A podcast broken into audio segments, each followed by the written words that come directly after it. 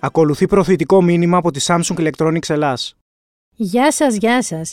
Μίνα Μπυράκου, been there, done that, η μεταπασχαλινή edition. Συνέβη παιδιά και το Πάσχα, έγινε και το Πάσχα.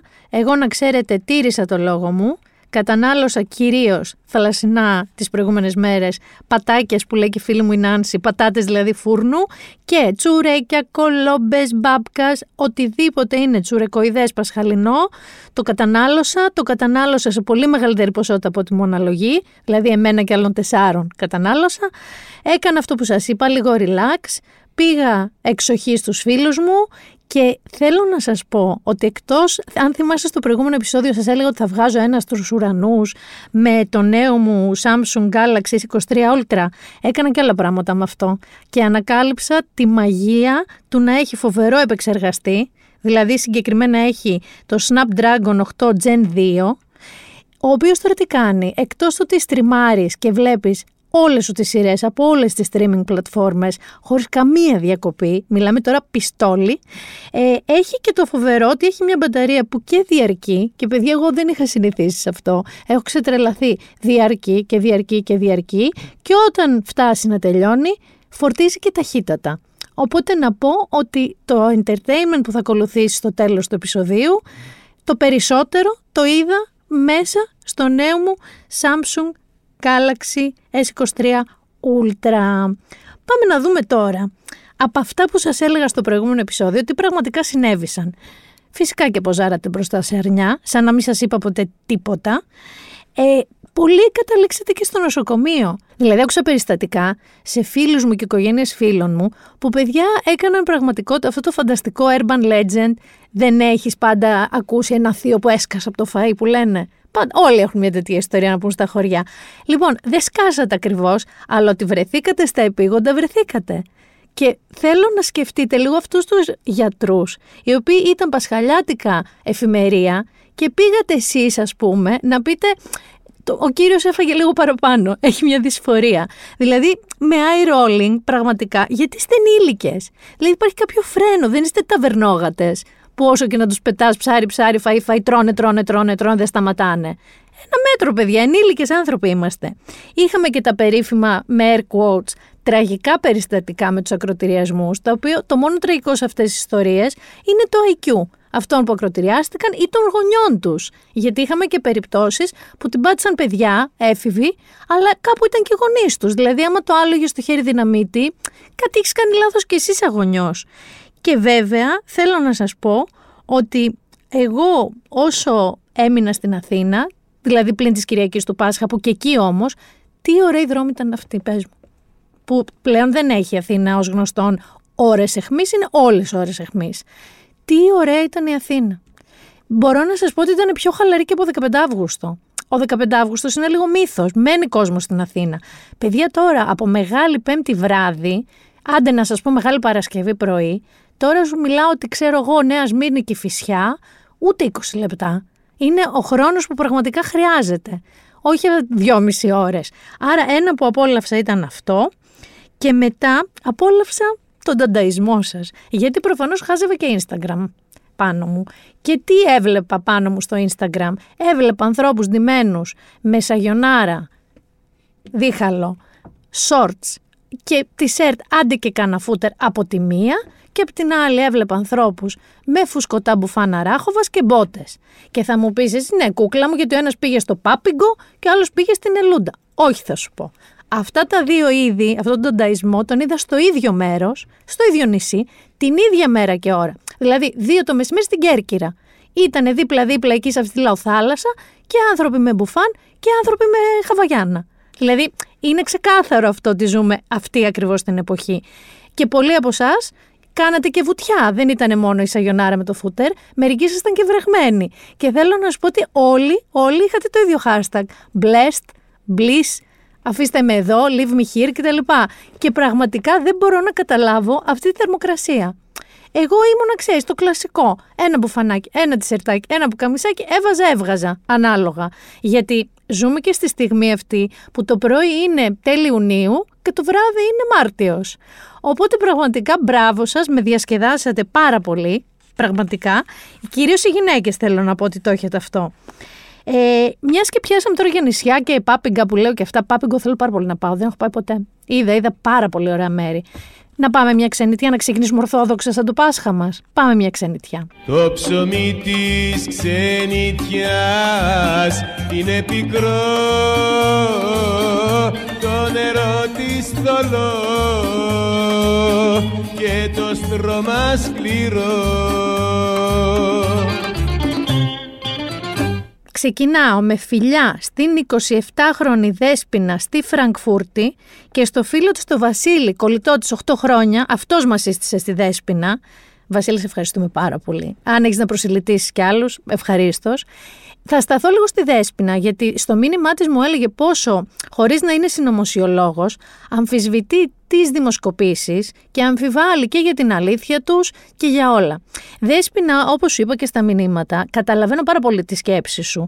Βέβαια, εδώ να σας πω ότι στις δημοσκοπήσεις η μισή αλήθεια κρύβεται στη διατύπωση των ερωτήσεων γιατί μπορείς να κάνεις συγκεκριμένες ερωτήσεις, να πάρεις συγκεκριμένες απαντήσεις που σε βολεύουν. Η άλλη μισή αλήθεια είναι στο πώς διαβάζει ο καθένας τα αποτελέσματα. Δηλαδή, βγαίνει μια δημοσκόπηση, έχει 30 αποτελέσματα. Αν εσύ αρχίσει και προβάλλεις τα 5 που σε συμφέρουν, ναι, είναι μισή αλήθεια. Γι' αυτό θα σας ξαναπώ και δέσπινα και σε εσένα για το tool, για το εργαλείο που έχει το News 24-7 και λέγεται Politics, Θεσσαλονικιώτικα με δύο λάμδα, το οποίο τι κάνει, παίρνει όλες τις δημοσκοπήσεις που βγαίνουν συνέχεια, γιατί βγαίνουν συνέχεια, παραγγέλνονται από διάφορα μέσα, και βγάζει αυτούς τους χρυσούς μέσους όρους. Άρα, εσύ καταλήγεις να έχεις μια εικόνα βάσει όλων των δημοσκοπήσεων, που βρίσκεται και πρόθεση ψήφου και όλα τα βασικά που αφορούν στις εκλογές που έρχονται Κυριακή κοντή γιορτή, κυριολεκτικά Κυριακή, στις 21 Μαΐου. Θα μείνω λίγο Γερμανία. Έχω το Μάκη και το σύζυγό του, τον Δημήτρη, ο οποίος Δημήτρης επέμενε επανειλημμένα, του έκανε υποδείξεις να μας ακούσει και τελικά ταυτίζεται μαζί μας και μου είπε ότι ζουν επιτέλους εδώ και τέσσερα χρόνια παντρεμένοι, ήρεμοι και ευτυχισμένοι. Μάκη και Δημήτρη, τέτοιους ακροατές θέλω. Ακριβώς αυτό το είδος των ακροατών θέλω να είστε πάντα καλά και ευτυχισμένοι μαζί. Ο Φίλιππος τώρα, ο φίλος μου. Λοιπόν, άκου τώρα τι γίνεται. Έχω δύο κρούσματα που ζουν Ελβετία, αλλά άκου από πού μας ακούγανε. Ο Φίλιππος μας ακούει από την Τανζανία. Ο οποίος έκανε το γνωστό Τανζανία και έννοια Ζανζιβάρι. Μιλάμε ότι αυτό είναι το ταξίδι όνειρο της ζωής μου, αυτό θέλω να κάνω. Μου στέλνε τσιτάχ να κοιμούνται σε δέντρα, λιοντάρια να χασμουριούνται, ελεφαντάκια να διασχίζουν το δρόμο, κοράλια μετά βουτιές μέσα στη Ζανζιβάρι. Κόντευα να τρελαθώ.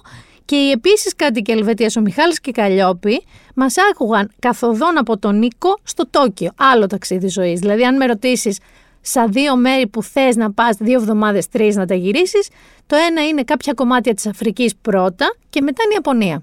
Οπότε εσείς οι δύο Ελβετοί που είστε Έλληνες και με ακούσατε ο ένας στην Ιαπωνία και ο άλλος στην Τανζανία, σας αγαπώ, αλλά όχι και πάρα πάρα πολύ. Ε, θέλω ένα μεγάλο φιλί στην Ήρα στο Λονδινάκι που μου είπε ότι σε μια φωτογραφία που ανέβασε από το Πάσχα με πέρασε για παιδάκι. Κοίτα, θα το πάρω όπως θέλω. Η μία εκδοχή είναι ότι είμαι ένα 55 και έχω το ύψος ενός 10χρονου. Μπορεί να έχω και 9χρονου. Το άλλο είναι ότι είμαι τόσο γλυκούλα και μπουμπού που μοιάζουμε παιδάκι. Μάντεψε ήρα ποιο από τα δύο θα διαλέξω να κρατήσω. Και last but not least, θα στείλω ένα φιλί στον Νικόλα που μου λέει ότι εδώ και δύο μήνες είναι μόνιμος κάτοικος Παρισίων, αλλά με τόσες διαδηλώσεις και επεισόδια που ζει δεν του έχει λείψει καθόλου η Αθήνα. Λοιπόν, θα μου δώσω εδώ την πάσα και θα σου πω Νικόλα ότι και όταν θα έρχεσαι Αθήνα πια δεν θα σου λείπει το Παρίσι. Γιατί νομίζετε όλοι ότι ο δήμαρχός μας έχει ξεχάσει τα βουλεβάρδα που είχε πει. Δεν τα έχει ξεχάσει όμως, εσείς τα είχατε ξεχάσει. Μετά την ε, αποψήλωση θα το πω της Πανεπιστημίου από αυτές τις Ουασιγκτονίε, τους Φίνικε, μαζί με τις Ζαρντινιέρε που είχαν κοστίσει σε ένα διαμέρισμα. Λοιπόν, αυτοί οι Φίνικε μεταφυτεύτηκαν πολύ προσεκτικά, όπως διάβασα, κάπου στο γουδί και μετά θα τους αμολύσουν κάπου στην πόλη. Μπορεί εγώ να ξυπνήσω στη Μεσημβρίας, ας πούμε, να δω ένα Φίνικα, μια Ουασιγκτονία 7 μέτρα. Τι θα γίνει όμως εκεί που ήταν. Ε, θα φυτευτούν πλατάνια. Γιατί Βουλεβάρδο είπε, Βουλεβάρδο θα κάνει. Και όχι λίγα πλατάνια, παιδιά, 90 πλατάνια. Άκουσα πολλές διαμαρτυρίες που τα πλατάνια θέλουν πολύ νερό. Όλοι ξέρουμε την πλατεία του χωριού με τον πλάτανο και τα ούζα από κάτω και τα τσίπρα. Λοιπόν, το τσίπρα δεν ήταν για να λέξει τσίπρα, είναι πώ λένε στα χωριά τα τσίπουρα. Λοιπόν, Έμαθα ότι έχει υπόγεια ύδατα η Πανεπιστήμιο, το οποίο δεν το γνώριζα. Ρε παιδί μου, δεν το ξέρω εγώ αυτό. Εγώ στην Πανεπιστήμιο ξέρω τρύπες, σκαμμένα, πολυκαταστήματα, ξέρεις. Δεν ήξερα για υπόγεια ύδατα. Παρ' όλα αυτά, να σας πω κάτι. Γιατί να μην το βάλει; Να βάλει 90 πλατάνια. Και να σας πω και κάτι άλλο. Να κλείσει την Πανεπιστημίου, να την κάνει σικουανάκι, να το κάνουμε ολοκληρωμένα το πράγμα, να είμαστε όλοι με βάρκες, και μπερέδες, δηλαδή να ακούγεται το σύρε μόρι πλήνε τα πιάτα σου με μπερέ όμως από βάρκα. Να πάρουμε και αυτά τα μπατό μους που έχει στο Παρίσι, που είναι τα party boats του Σικουάνα, αντί για λεωφορεία. Μπορεί να πάνε και πιο γρήγορα και γεφυρούλε να βάλουν, να βάλουν και ηχεία παντού στην πόλη, να ακούμε αυτό. À Paris, quand un amour fleurit, ça fait pendant des semaines deux cœurs qui sourient, tout ça parce qu'ils s'aiment à Paris. Au printemps, sur les toits, les girouettes tournent et font les coquettes avec le premier vent qui passe indifférent, nonchalant. Car le vent, il vient à Paris, n'a plus qu'un seul souci, c'est d'aller musarder dans tous les beaux quartiers de Paris. Δεν καταλαβαίνω το πρόβλημά σας. Δηλαδή, συγγνώμη να σας πω και κάτι στην τελική. Πιο ωραία είναι τώρα; Που είναι λες και κάνουν ένας καφές να βρούνε μούμιες σε όλη την Πανεπιστημίου; Να βάλει και σικουανάκι, όχι μόνο πλατάνια. Ανακοινώθηκε, θυμάστε που λέγαμε στα προηγούμενα επεισόδια, ότι πιθανό αντίπαλός του όταν έρθει η ώρα εκεί να διαλέξουμε καινούριο δήμαρχο σε αυτήν την πόλη, θα είναι ο Νίκος Παπάς, ο μπασκετμπολίστας του Παναθηναϊκού. Ο οποίος, ναι, υποστηρίζεται από το ΣΥΡΙΖΑ και θέλω να σου πω, Νίκο Παπά, Καταρχάς, καλή αρχή, καλή τύχη, καλή επιτυχία, δεν ξέρω τι λένε σε αυτά. Αλλά δεν θέλω να μου βγεις τώρα με κοινωνικές δικαιοσύνες και βλακίες, γιατί ο άλλος το έχει πάει για Παρίσι. Χρειαζόμαστε τουλάχιστον τάμεση Big Ben και London Eye από σένα. Δηλαδή, εγώ πλέον θα ψηφίζω δημάρχους ανάλογα με το τι πόλη θέλουν να φτιάξουν. Άλλο που η υπόλοιπη Αθήνα είναι λίγο σαβηρητό. Γιατί άμα τη δεις από ψηλά που σου λένε, κοίτα τι όμορφη. Όχι, παιδιά, έχει ταράτσε με απλωμένα ρούχα, ηλιακούς θερμοσύφωνες, δορυφορικά πιάτα. Δηλαδή, δεν είναι ότι έχουμε γοτθικό ρυθμό ή ντεκό ρυθμό κάπου. Έχουμε αυτά που σας λέω. Εντάξει, και πάρα πολλά πανοσηκώματα. Πάρα πολλά πανοσηκώματα. Λίγο δώματα, λίγο αποθήκες, λίγο Κατάλαβες. Δεν, δεν είναι ακριβώς Παρίσι. Α είναι πανεπιστημίου όμως. Συνεχίζω μια κύπα για τα προηγούμενα επεισόδια, γιατί έχουμε κάποια updates, θα έρθουμε και στα τωρινά. Φυσικά, δεν θα τα αφήσουμε χωρίς να τα πούμε. Θυμάσαι που ο Νίκος Ανδρουλάκης και το Πασόκ μας λέγανε ότι θα προτείνει έναν άλλο άνθρωπο, όχι τον Κυριάκο, όχι τον Αλέξη, και είχαν βγάλει και αυτό σποτάκι, λίγο Netflix, ότι θα μάθετε σύντομα. Μεγαλύτερο τέρνοφ μεγαλύτερη, να σου πω, ξενέρα, μπορεί να μην έχω φάει.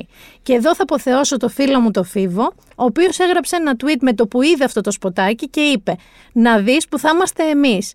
Ε, πραγματικά, καταρχάς, αφήστε να φύγουν αυτοί οι επικοινωνιολόγοι που έχετε, γιατί όντως, παιδιά, ακολούθησε σποτάκι που έλεγε το Πρωθυπουργός: Θα είμαι εγώ, θα είσαι εσύ πάνω μου, θα είναι η θεία μου η Μιμίκα, θα είναι καμιά δικιά σου θιά, θα είναι όλοι.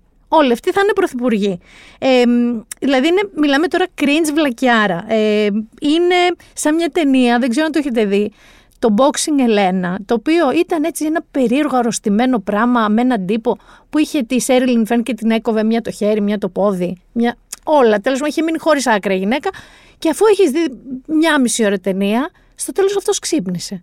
Απλά το βλέπεις στον ύπνο του. Είναι ακριβώς το ίδιο εφέ. Και επίσης να σας πω και λίγο αγατάκια, να θυμηθώ και τα νιάτα μου, γιατί εμείς όταν βγήκε το πρώτο τεύχος του Νίτρο, ποιος ήταν εξώφυλλο πάνω μου, εσύ, εγώ, η θεία μου, η Μιμίκα και η δική σου θεία. Είχε ένα καθρέφτη. Λοιπόν, αυτά έχουν ξαναγίνει. Αλλά όταν πας να παίξεις ρόλο στα πολιτικά δρόμενα, πολύ κρίσιμο ρόλο, ρυθμιστικό ρόλο και αφήνεις hints τρεις εβδομάδες ότι έχεις να αντιπροτείνεις άλλο πρωθυπουργό για να συνεργαστείς και μετά προτείνεις την πίτσα από τα πετράλωνα. Εντάξει, έχουμε ένα θέμα εκεί, ρε παιδί μου. Δηλαδή πήγαινες για να τεινάξεις την μπάνκα στον αέρα και τώρα παίζεις να χάσεις και μερικές ψήφους από αυτές τα έπαιρνες. Οι Έλληνε, κυρία Ανδρουλάκη μου, δεν θέλουν να γίνουν πρωθυπουργοί, τα έχετε μπερδέψει. Θέλουν να γίνουν προπονητές περισσότεροι. Άλλο ήταν το όνειρό τους και εμείς οι γυναίκες πολλές θέλουν να γίνουν Kim Kardashians. Θα έρθω και σε αυτό. Έχουμε και new entries όμω. Έχουμε new entries υποψηφίων. Εάν θυμάστε, στα προηγούμενα επεισόδια είχαμε την αγαπημένη μου την Κέλλη Σταμούλη που είχε κάνει ένα TikTok tutorial μακιγιάζ μαζί με λίγη ιστορία του Πασόκ. Με θέμα δείτε πώς ετοιμάζεται για να βγει μία υποψήφια. Εμένα η ψήφος μου είναι στην Κέλλη Σταμούλη αν ψηφίζω στην περιφέρειά της. Έχω όμως καινούρια. Τα δύο τα γυναικεία αυτή τη φορά είναι από τη Νέα Δημοκρατία και δεν αφορούν σε τέτοιου τύπου βιντεάκια, είναι κυρίως τα σλόγγαν τους. Λοιπόν, είναι το ένα είναι η κυρία Ευαγγελία Κοπανάκη, εντάξει, που είναι υποψήφια με τη Νέα Δημοκρατία. Θέλω να σκεφτείς ένα σύνθημα για την κυρία Κοπανάκη πάνω. I challenge you. Είναι κοπάνα το στην Κοπανάκη το σύνθημά της. Είναι που κάτσαμε σε ένα οικογενειακό τραπέζι, είπε για πλάκα ένας παππούς κοπάνα το στην Κοπανάκη και φάνηκε μια πάρα πολύ ωραία ιδέα για να μπει στα φέιγ βολάν της, ας πούμε. Συνεχίζω πάλι Νέα Δημοκρατία. Έχουμε την κυρία Φευρονία Φέη Τύρη. Οκ. Εκεί τι σου κάνει, γελάς, γελάς. Εδώ έχουμε hashtag γιατί είναι λίγο πιο με την νεολαία. Το hashtag της λοιπόν είναι θα το τηρήσουμε, αλλά το τηρήσουμε είναι γραμμένο το τηρεί σαν το όνομά της, σαν το τήρι. Θα το τηρήσουμε. Λοιπόν, θέλω να πω ότι έχω μερικές προτάσεις. Πήρε τόστ το Σαββατόβραδο, ντετόλμη και γοητεία, χαλβάι 5-0 Όλα Μάρκο Εφερλή. Θέλω να έχουμε μόνο τέτοιες υποψήφιες και τέτοιους υποψηφίους. Θέλω να μην μπείτε σε κανένα κόπο να ασχοληθείτε με επικοινωνιολόγους, γιατί τα χαίρια τους τα είδατε με το βίντεο του Πασόκ και που είμαστε υποψήφοι εγώ και ο Πάνος για πρωθυπουργή τελικά. Ε, να μην ασχολείστε, να ρωτάτε ένα θείο, μια θεία, πέντε φίλες πώς να χειριστώ επικοινωνιακά την υποψηφιότητά μου; Γιατί πραγματικά δεν θέλω να σταματήσει, ρε παιδί μου, αυτό. Είναι το πιο διασκεδαστικό κομμάτι της προεκλογικής περίοδου. Είχαμε και γερό entry στο ΣΥΡΙΖΑ όμως. Γιατί είναι υποψήφιος με το ΣΥΡΙΖΑ ο Ευάγγελος Αντώναρος. Ο Ευάγγελος Αντώναρος, ο οποίος, παιδιά, ήταν εκπρόσωπος τύπου της Νέας Δημοκρατίας. Δεν ήταν, ρε παιδί μου, ήταν απλά λίγο, λίγο δεξιός ήταν εκπρόσωπος του κόμματος στην κυβέρνηση του Κώστα του Καραμανλή. Οκ. Και θα μου πεις, όλοι έχουμε ένα δικαίωμα, ρε παιδί μου, να αλλάζουμε γνώμη. Μερικοί άνθρωποι λένε κιόλας ότι είναι και δείγμα εξέλιξης να μπορούμε να αλλάζουμε γνώμη. Απλά αυτό που έγινε τώρα ήταν, ξέρεις καθόλου στην πλοία, ξέρεις τι είναι το τακτ, όταν φωνάζουν τάκ. Εγώ το ξέρω the hard way. Τάκ σημαίνει όταν φεύγει το πανί από τη μία μεριά και πάει τάκ στην άλλη. Η μάτσα δηλαδή σε ξυρίζει ή σου παίρνει το κεφάλι αν δεν σκύψεις. Αυτό είναι τάκ λοιπόν, κύριε Ευάγγελε Αντώναρη και κύριε Τσίπρα. Και ενώ εσύ είσαι σίγουρος ότι εκπροσωπεί τις αρχές σου, ε, you should have seen it coming, κύριε Τσίπρα, διότι βγήκε ο κύριος Αντώναρος και τι είπε; Είπε λοιπόν ότι βρίσκει πάρα πολλά κοινά σημεία στο πρόγραμμα του ΣΥΡΙΖΑ με τον τρόπο που ήθελε και κυβερνούσε τη χώρα ο Κώστας Καραμανλής. Και αυτό είναι που λένε στην Αμερική in your face, ξέρεις, είναι drop me και τέτοια. Ε, Επίσης, να σας πω, μην το είχατε και άγχος, γιατί θυμάστε, το έχουμε αφήσει αυτό, κρεμότητα, ότι ο Κώστας Αχ Καραμαλής, φυσικά και είναι υποψήφιος ξανά. Δηλαδή έκλαψε, παρετήθηκε, πέρασαν πόσο, 40 μέρες έχουν περάσει, 45, 50. Σέρες. Στα Σέρα λοιπόν, εκεί με το φοβερό αυτό το χαλβά σερών, τυχαίο, αλλά μπορείτε να ψηφίσετε και Κώστα Αχ Καραμανλή. Λοιπόν, εδώ τώρα θα μπούμε λίγο στα καινούρια. Γιατί, γιατί, γιατί. Γιατί με όλα αυτά που σας είπα γελάμε. Αλλά όλοι αυτοί οι άνθρωποι είναι υποψήφοι. Και θέλω λίγο Εντάξει, θα μου πείτε τώρα προσωπική ευθύνη καραμέλα. Αλλά δεν, εντάξει, όταν μπαίνεις στην κάλπη, μόνο προσωπική ευθύνη έχεις. Όταν μπαίνεις ε, στο παραβανάκι να ρίξεις το ψηφοδελτιάκι. Οπότε, αν το κριτήριό σας είναι χαχά, το κομπάνατο στην κοπανάκι, ας πούμε, και δεν έχετε ιδέα, μπορεί να είναι φανταστική. Μπορεί και να μην είναι αλλά δεν το ψάχνουμε. Όταν μπαίνετε και λες, «Μμμ, ποδοσφαιριστής, «Μμμ, τραγουδιστής, αυτό ξέρω, αυτό θα ψηφίσω», μη ζητάτε μετά τα αρέστα. Δηλαδή, πραγματικά, άμα δεν λέω ότι τα κλασικά πολιτικά στελέχη δεν έχουν κάνει σκανδαλάρες ή δεν είναι άχρηστοι πολλοί από αυτούς, αλλά ρε παιδί μου, μπείτε λίγο στον κόπο. Διαβάστε πέντε πράγματα, ψάξτε το. Το κόμμα που θέλετε να ψηφίσετε, στην ε, περιφέρεια που ψηφίσετε, ψάξτε τρία πραγματάκια. Μην πάτε. Α, τον ξέρω αυτόν. Είναι ο Μηθριδάτη, ας πούμε, που λέγαμε. Αυτό θα ψηφίσω. Βαριέμαι τώρα να κοιτάω τους άλλους. Μην πάτε έτσι. Και Και θα σταθώ σε μια τέτοια επιλογή που είχε 163.000 ψήφους, τον Αλέξη τον Γεωργούλη, γιατί όσο σουβλίζαμε και όσο τσιμπάγαμε και τρώγαμε ή μερικοί πηγαίνετε στο νοσοκομείο γιατί είχατε φάει πολύ, έσκασε ένα σκάνδαλο τεράστιο. Λοιπόν, ο Αλέξης Γεωργούλης είναι ευρωβουλευτής με το ΙΟΣΥΡΙΖΑ. Πλέον χωρίς βουλευτική ασυλία και ούτε ευρωβουλευτής. Όχι όμως από επιλογή του, γιατί ο ίδιος είπε ότι ζητάω να έρθει η βουλευτική μου ασυλία. Το είχε ήδη ζητήσει το, η Ευρωβουλή ε, και είχε ήδη δράσει και ο ΣΥΡΙΖΑ. Θα φτάσουμε και εκεί. Γιατί τώρα έγινε όλο αυτό, γιατί υπάρχουν κατηγορίες εναντίον του για σεξουαλική και σωματική κακοποίηση. Δηλαδή, για ξυλοδαρμό και για βιασμό. Όχι κάτι μικρό, όχι κάτι αστείο, όχι κάτι ελαφρύ, όχι καθόλου εύκολο. Η καταγγελία λοιπόν έγινε από τότε υπάλληλο του Ευρωκοινοβουλίου, καθώς η καταγγελία, λέω τότε, έγινε πριν τρία χρόνια. Η γυναίκα πλέον αυτή είναι υπάλληλος της νομικής υπηρεσίας της Ευρωπαϊκής Επιτροπής και στέλεχος του Πασόκ. Και επί τρία χρόνια, παιδιά, από τότε που έκανε την καταγγελία, είχε την ανωνυμία της χειριζόντουσαν την υπόθεση οι δικηγόροι και οι αρχές, οι βέλγικες αρχές. Και γνωστοποιείται λίγο η υπόθεση και τελικά μαθαίνουμε και για την άρση της βουλευτικής ασυλίας και μάντεψε πόσο χρειάστηκε να μάθουμε όλοι το όνομα τεπωνυμό της, στιγμές από το που πήγε διακοπές πέρσι και πρόπερσι, ανάλαφρες στιγμές ή μη ανάλαφρες στιγμές, τα πάντα όλα για αυτή τη γυναίκα. Πρώτα κρεμάσανε το όνομα της κοπέλα στα μανταλάκια στα social media, έτσι. Χωρίς καμία δεύτερη σκέψη. Ότι ρε παιδί μου, ξέρω εγώ, μήπως δεν το βάλω. Μήπως τη γυναίκα δεν πω το όνομα της αφού δεν έχει υποθεί. Και καπάκια και media. Γιατί πώς αλλιώς θα γίνουν τα likes, πώς αλλιώς θα ανέβουν τα page views, πώς αλλιώς θα γίνουν retweets, πώς αλλιώς θα γίνει η περίφημη δεύτερη θυματοποίηση. Λοιπόν, θέλω να πάμε σε αυτό τώρα στην τρίτη θυματοποίηση, γιατί η δεύτερη είναι η γνωστοποίηση των στοιχείων αυτής της γυναίκας, που τρία χρόνια δεν είχε γνωστοποιηθεί τίποτα για αυτή. Και χειριζόντουσαν αυτή την υπόθεση αυτοί που έπρεπε να τη χειρίζονται. Λοιπόν, τώρα ήρθαμε στο σημείο που ο καθένας άρχισε να λέει το μακρύ και το κοντό του. Δηλαδή, από το απλό γιατί τώρα; Με wink, ε, δεν είναι τυχαίο σου λέει, είναι στέλεχος του Πασόκ, wink, και γιατί γνωστοποιήθηκε τώρα; Ας ξεκινήσουμε από το τι... Τι μπορεί να σκέφτεσαι εσύ που το ρωτάς αυτό; Ότι αυτή η γυναίκα, μου ήθελε να ρίξει πάνω της τον προβολέ, να γίνει γνωστή ως τέλεχος του Πασόκος κάποια που τη βίασαν και την έδιραν. Δηλαδή, σκέφτηκε και είπε: Αυτό είναι ένα καλό άγγλι για να γίνει γνωστή. Γιατί δεν μπορεί να είσαι τόσο ηλίθιος και να λες γιατί τώρα. Γιατί τώρα, γιατί καταρχάς δεν έγινε τώρα όπως σας είπα. Μετά, άκουσα μαγείες, μαγείες όμως ρε παιδί μου, ότι μην είναι λέει καμιά λυσσάρα, το διάβαζα αυτό που σας λέω, η οποία την έφτιασε ο Γιωργούλης και κάνει revenge τώρα, ζητάει εκδίκηση. Επίσης φοβερό. Δηλαδή, εννοείται ότι θες να ζητήσεις εκδίκηση με το να πας να καταγγείλεις σε αρχές και όλα ψέματα. Ότι σε βίασαν και σε δείρανε.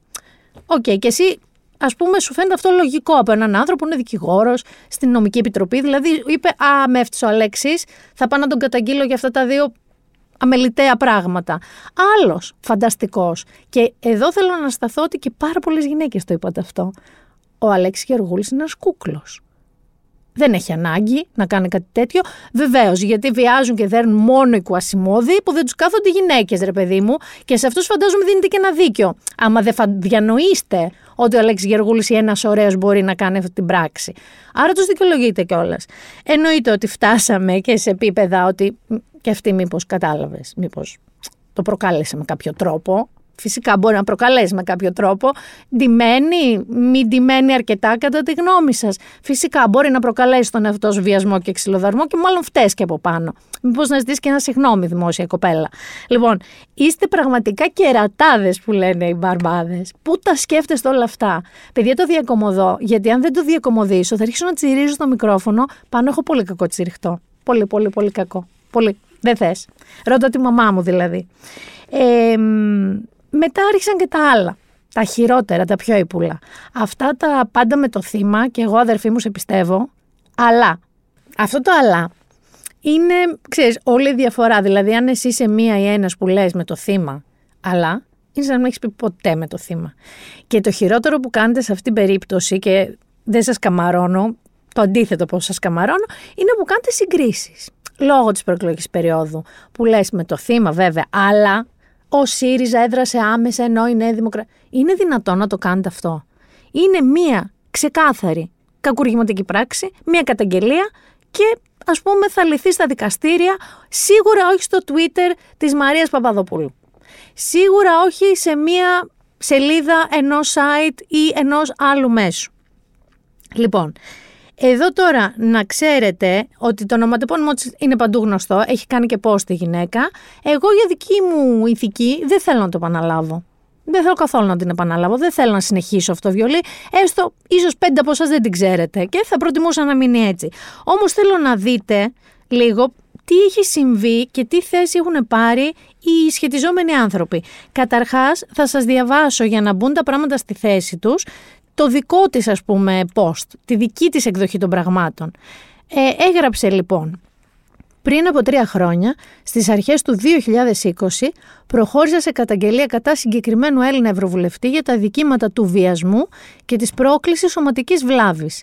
Ήξερα από την πρώτη στιγμή ότι αυτή η διαδικασία ενδεχομένως θα αποβεί επώδυνη για εμένα, την οικογένειά μου, τους οικείους μου, όπως δυστυχώς πολύ συχνά συμβαίνει με τα θύματα τέτοιων συμπεριφορών. Το έπραξα όμως θεωρώντας ότι το οφείλω στον εαυτό μου, αλλά και σε κάθε γυναίκα που μπορεί να βρεθεί σε ανάλογη θέση.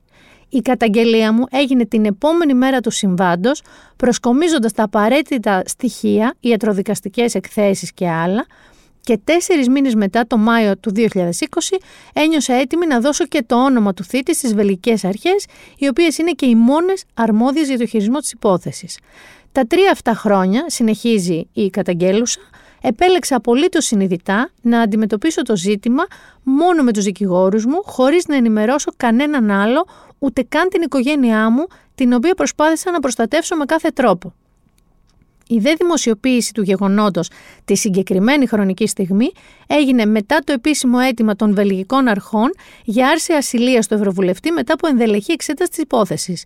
Κοινώς, παιδιά, οι αρχές το ψάχνανε, το δένανε που λέμε με στοιχεία και ζήτησαν την άρση και φτάσαμε στο τώρα. Συνεχίζει λοιπόν η καταγγέλουσα η χθεσινή διαρροή του ονόματός μου, όταν σας λέω ότι έγινε σε ντετέ σε μισή ώρα, έγινε προφανώς χωρίς τη συναίνεσή μου και αποτελεί από μόνη της μια σοβαρότατη παραβίαση της ιδιωτικότητάς μου, αλλά και της ποινικής διαδικασίας.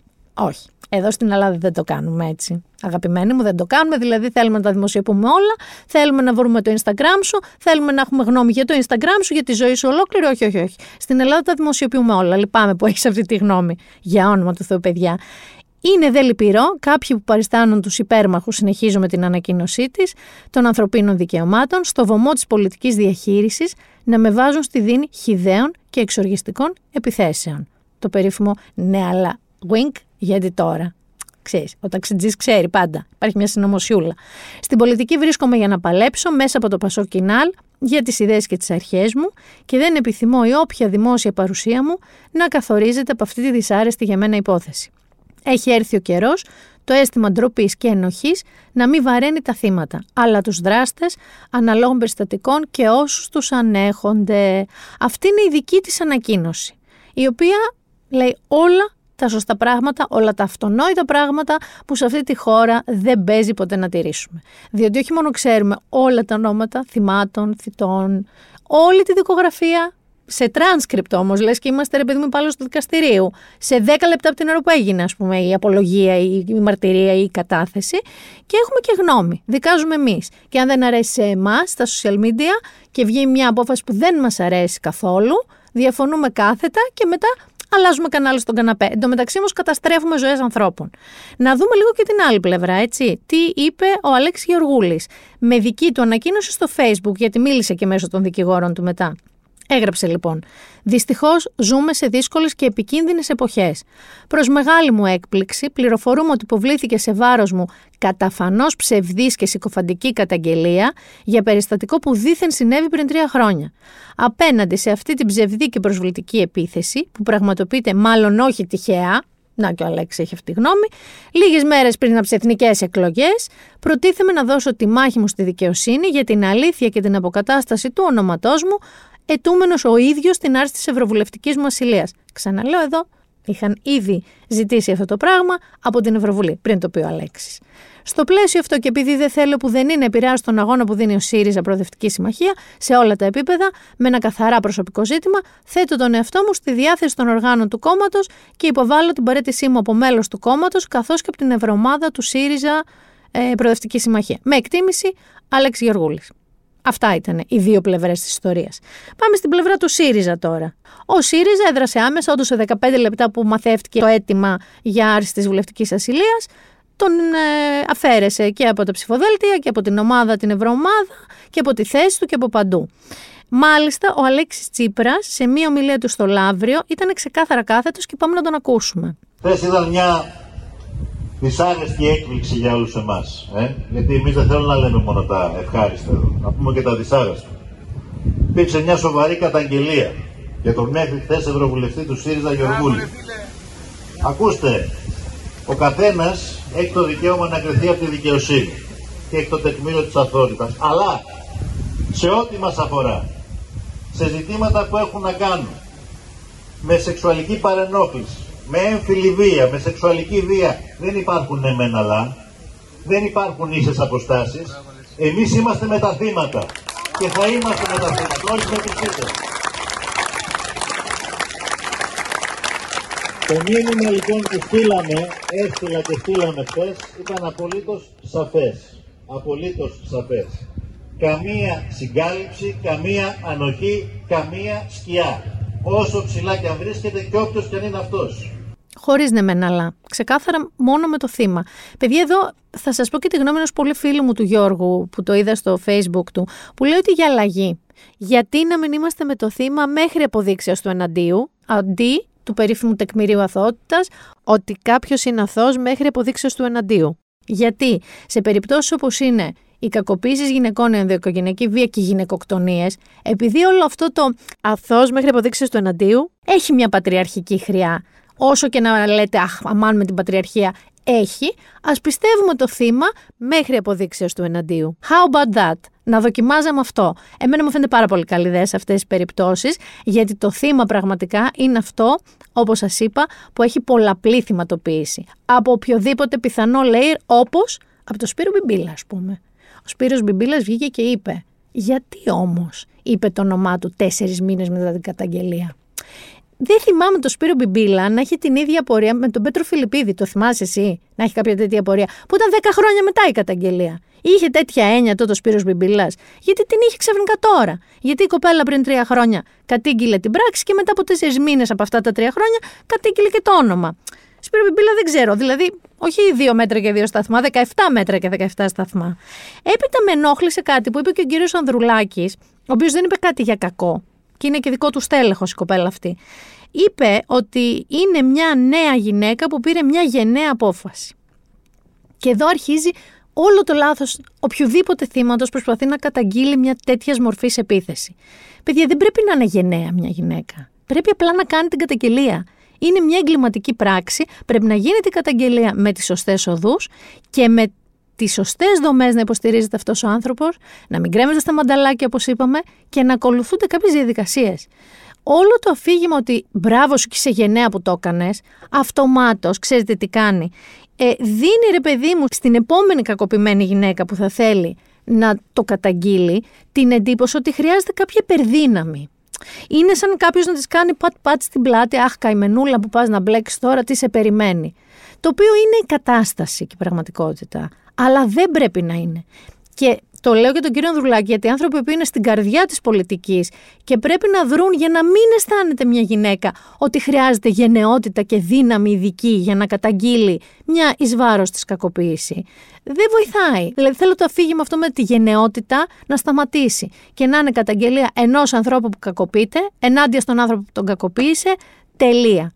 Σε αυτό βέβαια, πέραν των πολιτικών, αρχικά η πολιτική είναι το ζητούμενο, αλλά είμαστε και εμείς. Δηλαδή, ε, υπάρχει αυτό το περίφημο victim blaming, υπάρχει όλο αυτό το συνωμοσιολογικό, πάντα με τις γυναίκες, δεν εννοώ τώρα μόνο με το συγκεκριμένο περιστατικό και υπάρχουν βέβαια και τα άκρα, όπως δεν ξέρω αν το είδες, ε, η κυρία Ζωή Βαρέλη ε, Στεφανίδη, που είναι η μητέρα της Κατέρινας Στεφανίδη, που είναι Ολυμπιονίκη, η οποία ε, ξεκαθάρισε κατευθείαν τη θέση της από τη μαμά της, η οποία πόσταρε, το κατέβασε μετά, είναι υποψήφια και αυτή βουλευτής με το ΣΥΡΙΖΑ. Ανέβασε ένα εξώφυλλο του μακελιού, λέγοντας, θα σας πω αμέσως ακριβώς την ατάκα για να μην την κάνω λάθος. Συγγνώμη, αλλά δεν είναι απίθανο να είναι έτσι. Χάστα Γεωργούλης. Θες να σου πω και τον τίτλο του μακελιού; Την είχε εγκόμενα και την έβγαλε στο κλαρί. Και λέει αυτή η φανταστική εφημερίδα ότι η συγκεκριμένη γυναίκα ήταν σύντροφος του Νίκου Ανδρουλάκη και παίχτηκε στημένο παιχνίδι στις Βρυξέλλες. Και αυτή γίνηκαν υποψήφια, έτσι. Άρα θέλω να καταλάβουμε λίγο όλοι ότι μια ιστορία που τρία χρόνια πήγαινε ρολόι στις βελγικές αρχές, υπήρχαν άνθρωποι με στοιχεία που συλλέγανε αποδείξεις για να καταλήξουν να ζητήσουν την άρση της βουλευτικής ασυλίας και εδώ μέσα σε μια μισή μέρα γίναν όλα τελατίνη. Όλα. Ίσιωμα. Και όλα με, στο επίκεντρο το λάθος άνθρωπο. Τη γυναίκα που κακοποιήθηκε, που κατήγγειλε ότι κακοποιήθηκε. Λοιπόν, αυτοί είμαστε. Θα μην βάλω τον κουτσούμπα που λέει, αλλά αυτοί είστε. Αλλά αυτοί είστε και αυτοί είμαστε. Θα μείνω λίγο στις γυναίκες. Έχεις ακούσει για ένα group στο facebook το οποίο λέγεται «Μήπως έχετε τον ίδιο γκόμενο Ελλάδα Edition» έχει 18.000 μέλη. Δεν θέλω να γελάς έτσι εφτάρεσκα και ήρεμα. 18.000 μέλη είναι κλειστό γκρουπ. Μπαίνεις μόνο αν κάποιος σε προσκαλέσει. Λοιπόν, αυτό είναι spin-off να το πούμε έτσι, από κάτι που συμβαίνει στο εξωτερικό καιρό. Ξεκίνησε από τη Νέα Υόρκη, λέγεται Are we dating the same man, δηλαδή και έχει 100.000 μέλη κλειστά. Τι συμβαίνει τώρα μέσα σε αυτό το group, ε; Μαζεύονται εδώ, ας πούμε, στην Ελλάδα. Μια βολιώτησα influencer το ξεκίνησε και μάλιστα δεν, δεν περιμένει ότι έχει γίνει τόσο θέμα στα media και αυτά. Βρε κοπέλα μου και εσύ. Δηλαδή, εδώ σου λέω ότι οι άλλοι περίμεναν να βγάλουν την κοπέλα που κακοποιήθηκε. Ένα γκρουπ με 18.000 γυναίκες που ανεβάζουν τους γκόμενούς τους, μην τυχόν τα έχει και κάποια άλλη από εκεί μέσα με αυτόν, δεν θα γινόταν νέο. Λοιπόν, αυτό κάνει αυτό το γκρουπ. Αυτό το group λοιπόν που λέγεται μήπως έχετε τον ίδιο αγκόμενο The Greek Edition ε, κάνει αυτό δηλαδή. Είμαι εγώ με σένα. Έχω εγώ αμφιβολίες για σένα. Μου κάνεις λίγο ghosting, λίγο gaslighting όλες αυτές τις ξένες λέξεις. Λέω ε κερατά. Θα σε ανεβάσω με τα στοιχεία σου στο group και θα ρωτήσω ποια από εσάς μπορεί να παίζει κάτι με τον πάνω η influencer που το ξεκίνησε μάλιστα, λέει ότι της ήρθε αυτή η ιδέα γιατί; Γιατί πολλές followers της, έχει πολλούς followers, τι της λέγανε να κάνει; Να στείλει λέει DM, δηλαδή ιδιωτικό μήνυμα, στους δικούς τους συντρόφους για να δουν αν αυτός θα ανταποκριθεί και θα τσιλιμπουρδίσει με την influencer. Και άκου τώρα, αντί αυτή να πει Χριστέ μου τι τρελοί άνθρωποι, είπε θα το κάνω group θα το κάνω group. Δεν θα, δεν θα σταθώ κορίτσια καν στο νομικό της υπόθεσης, έτσι. Δηλαδή, από ανοιχτούς λογαριασμούς του Facebook ανεβάζουν φωτογραφίες. Θεωρητικά είναι ανοιχτός ο λογαριασμός. Δεν είναι για τέτοια χρήση. Δηλαδή, μπορεί κάποιος να πει στο Facebook να σου πω, με έχουν κρεμάσει και εμένα στα μανταλάκια εκεί, δεν φταίω σε κάτι, ζήτα να με κατεβάσουν. Αλλά αυτά παιδιά είναι πολύ ψηλά γράμματα. Εγώ θέλω απλά να πω σε αυτά τα κορίτσια Καταλαβαίνω και το φεμινισμό της φάσης και ότι εμένα δεν με κοροϊδεύεις. Αλλά ρε παιδί μου, αν είσαι με κάποιον που αισθάνεσαι την ανάγκη να τον βάλεις σε ένα γκρουπ για να δεις αν έχει πάει μαζί του και η Μαριλίζα και η Λίζα και η Λίζα, μάλλον δεν πρέπει να είσαι σε αυτή τη σχέση. Εγώ απλά αυτό λέω ρε παιδί μου. Δηλαδή, από μόνο του είναι πάρα πάρα πολύ ε, προβληματικό. Δηλαδή, άστονε, πήγαινε στον επόμενο αν σε καίει τόσο πολύ ώστε να το μοιραστείς με 18.000 γυναίκες. Και ξέρεις, αυτό είναι πώς λένε για τα δέσποτα, που είναι σε ένα group με 20.000 κόσμο, αλλά λένε κάντε το share, στείλτε το σε φίλους σας, μην τυχόν και κάποιος ενδιαφέρεται. Εικάζω ότι αυτά τα 18.000 μέλη του group το στέλνουν και σε άλλους γνωστούς. Δηλαδή υπάρχουν ομόκεντροι κύκλοι. Πώς ρίχνουν το βοτσαλάκι στη λίμνη, υπάρχουν ομόκεντροι κύκλοι γιατί σου λέει δεν έχει πάει με κάποια από αυτές τις 18.000. Μήπως φτάσεις και σε άλλες 10.000 να είμαστε σίγουρες. Παιδιά, χωρίστε τον. Και θα σας αφιερώσω και ένα τραγούδι, χρήσπα συγκεκριμένα, γιατί τα έχει πει η Αιδό. Δεν είναι ένα το ψέμα, δύο η αδιαφορία, τρία τα νεύρα, τέσσερα η ηρωνία, πέντε η ζήτα, έξι η αχαριστία,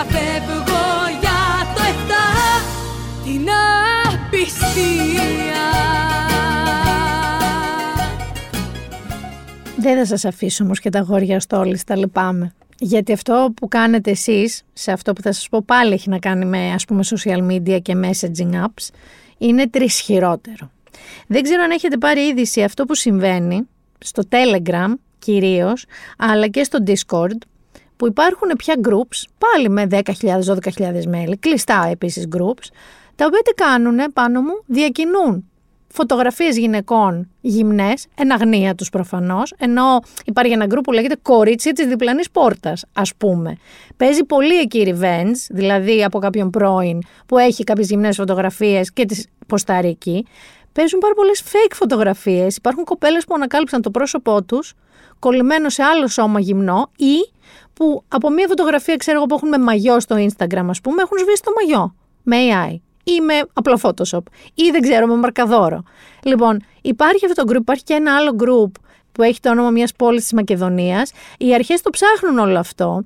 Να σας πω ότι αν ε, θέλετε, ας πούμε, είστε εσείς πολύ μάγκας, επειδή είμαι πολύ, πολύ, πολύ, πολύ βαρύς άντρας και θέλετε να μπείτε στο group, υποχρεούστε, ας πούμε, σαν φύ, αντί να πληρώσετε, να δώσετε γυμνές φωτογραφίες ακυκλοφόρητες που δεν τις έχουν ήδη, άρα πρέπει να βρείτε κάποιες από κάποια που δεν έχουν ήδη και αυτοί σας λένε ότι αν μας πεις ότι δεν θες να τις δημοσιεύσουμε, γελάω, δεν θα τις δημοσιεύσουμε στο group, αλλά πρέπει να μας τις δώσεις για να σε βάλουμε. Και είστε τόσο μπονόμπο και στούρνοι που το κάνετε αυτό. Δηλαδή, αλήθεια, δεν ξέρω αν νιώθετε τρομερά μάγκες, αλλά είναι ξεκάθαρη ρε παιδί με αυτό ταπείνωση. Είναι κακομοιριά. Δηλαδή, είναι θλιβερό. Δηλαδή κάθεστε τώρα και στέλνετε φωτογραφίες από τις πρώην σας ή κάθεστε και φτιάχνετε ψεύτικες φωτογραφίες και προσπαθείτε και τις ανταλλάσσετε στα πανίνι. Είστε ηλίθιοι, συγγνώμη κιόλας. Και αν κάποιος ακροατή μου αυτή τη στιγμή που ακούει έχει μπει σε αυτά τα group, έχει στείλει φωτογραφίες σε αυτά τα group, φύγε, φύγε από το podcast ή από τα group. Ένα από τα δύο. Δεν μπορείς να είσαι και σε αυτά τα group και να ακούς και αυτό το podcast. Απαγορεύεται. Προσπαθούν οι αρχές, η δίωξη ηλεκτρονικού εγκλήματος, να βρει μια άκρη. Αλλά θέλω να σας πω ότι ειδικά το Telegram είναι ένα messaging app, πώς είναι το WhatsApp και όλα αυτά που έχουμε, το οποίο είναι πολύ σοβαρά encrypted το χρησιμοποιούν γι' αυτό και στη Ρωσία ε, και διάφοροι έμποροι καλών αγαθών, όπλων και ναρκωτικών.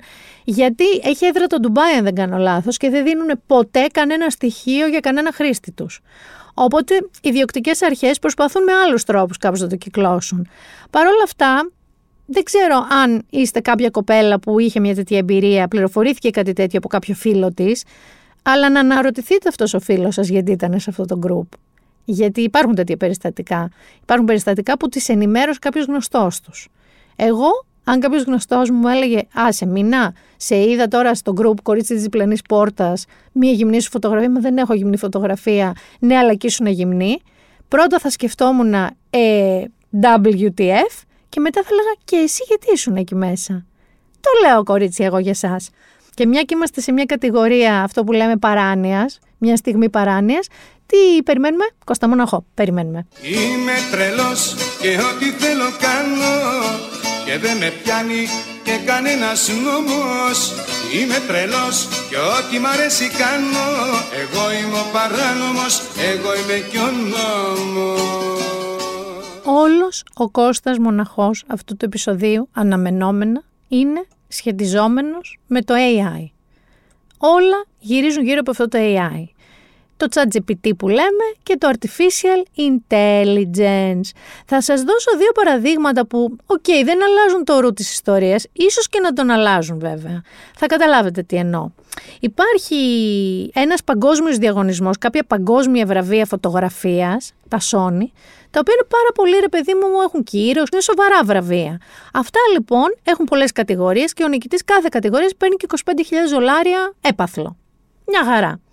Υπάρχει λοιπόν μια κατηγορία που λέγεται ανοιχτός δημιουργικός διαγωνισμός και εκεί λοιπόν κέρδισε ένας Γερμανός, ο Μπόρις Ελντάξεν. Ελντάξεν, δεν ξέρω πώς προφέρεται ακριβώς. Ο άνθρωπος λοιπόν αυτός, αφού ανακοινώθηκε η νίκη του, είπε ότι δεν δέχεται το βραβείο. Όχι όπως ο Μάρλον Μπράντο κάποτε το Όσκαρ, δεν δέχτηκε το βραβείο και μάλιστα ζήτησε να δοθεί σε έναν αντίστοιχο τοπικό φωτογραφικό διαγωνισμό της Ουκρανίας. Γιατί όμως, γιατί αυτή δεν ήταν μια κανονική φωτογραφία. Δεν την τράβηξε ποτέ.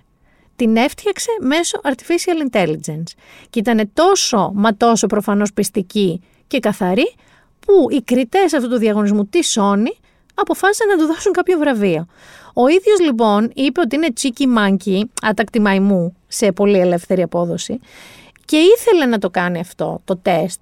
Κανείς δεν γνωρίζει με ποια εργαλεία ακριβώς το έκανε, είπε μετά ο άνθρωπος, γιατί θέλει να ανοίξει τη συζήτηση τι ακριβώς πλέον την εποχή της τεχνητής νοημοσύνης ορίζουμε ως φωτογραφία. Και αν θα θεωρούμε φωτογραφία μόνο τη φωτογραφία που τραβάμε από υπαρκτά πρόσωπα και πράγματα ή μπορούμε να θεωρούμε φωτογραφία και κάτι το οποίο δημιουργήθηκε εκ του μειόντος. Παιδιά, η αλήθεια είναι ότι δεν έχει νομίζω πια τόση σημασία τι εμείς θέλουμε να θεωρούμε φωτογραφία. Θυμάσαι τον Πάπα με το λευκό μπουφάν που είχε κάτι χέρια alien. Αυτό έχουμε περάσει 17 διαφορετικά πια επίπεδα. Δηλαδή, όχι ούτε τα χέρια θα το καταλάβετε, ούτε από τίποτα. Οπότε αυτό που θέλω να πω είναι ότι ωραία είναι η συζήτηση θεωρητική να δεχόμαστε ότι έχει φτιαχτεί με τεχνητή νοημοσύνη σε φωτογραφία ή όχι. Άντε και εμείς λέμε όλοι όχι. Και Σας πληροφορώ ότι είναι πάρα πολύ κοντά, μα πάρα πολύ κοντά, η στιγμή που δεν θα μπορούμε ποτέ να καταλάβουμε αν μια φωτογραφία τραβήχτηκε με κάμερα, με κινητό, με οτιδήποτε, ή κάποιος έκατσε στον υπολογιστή του και την έφτιαξε. Αν είναι αληθινή ή αν δεν είναι αληθινή. Θα μου πεις φυσικά θα βγουν εργαλεία που θα αναγνωρίζουν αν κάτι έγινε με τεχνητή νοημοσύνη. Θα σου πω ότι στο επόμενο πεντάλεπτο που θα κυκλοφορήσει αυτό το εργαλείο, θα κυκλοφορήσει ένα άλλο εργαλείο που θα τον μπουρδουκλώνει αυτό το εργαλείο για να μην καταλαβαίνει. Και πάμε και σε ένα άλλο, ακόμα πιο κοντά σε εμάς. Γιατί πες με τη φωτογραφία, ok, okay, βλέπεις μια φωτογραφία, δεν έγινε και τίποτα. Εκτός αν απεικονίζει κάτι τελείως ψέμα. Λοιπόν, κυκλοφόρησε τη Δευτέρα που μας πέρασε ένα φοβερό ντουέτο με τον Drake και το The Weeknd, το οποίο λεγόταν Heart on My Sleeve. Φανταστική κομματάρα, και μάλιστα λέει μέσα και για τη Σελίνα Γκόμες που τα είχε, είναι πρώην της ο The Weeknd. Δεν μιλάνε πολύ ευγενικά και για αυτή, αλλά φοβερό κομμάτι. Και ένα ντουέτο τώρα από δύο mega stars. Χαμός, 11 εκατομμύρια views σε διάφορα βίντεο, εκατοντάδες χιλιάδες ακροάσεις σε Spotify κτλ.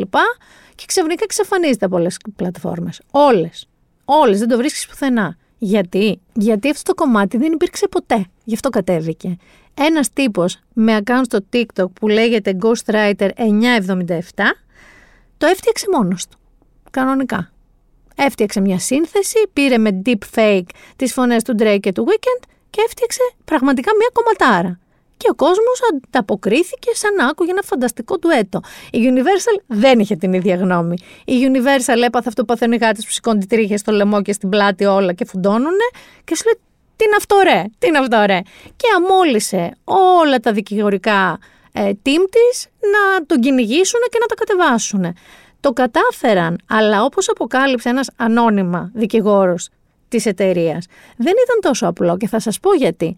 Γιατί ο τύπος έγραφε original σύνθεση, όντως δεν αντέγραψε τη σύνθεση του κομματιού από κάπου, ούτε τους στίχους, ήταν δική του και έγραφε ότι ο, ο Drake και ο Weekend δεν είχαν καμία σχέση και εμπλοκή σε αυτό το project.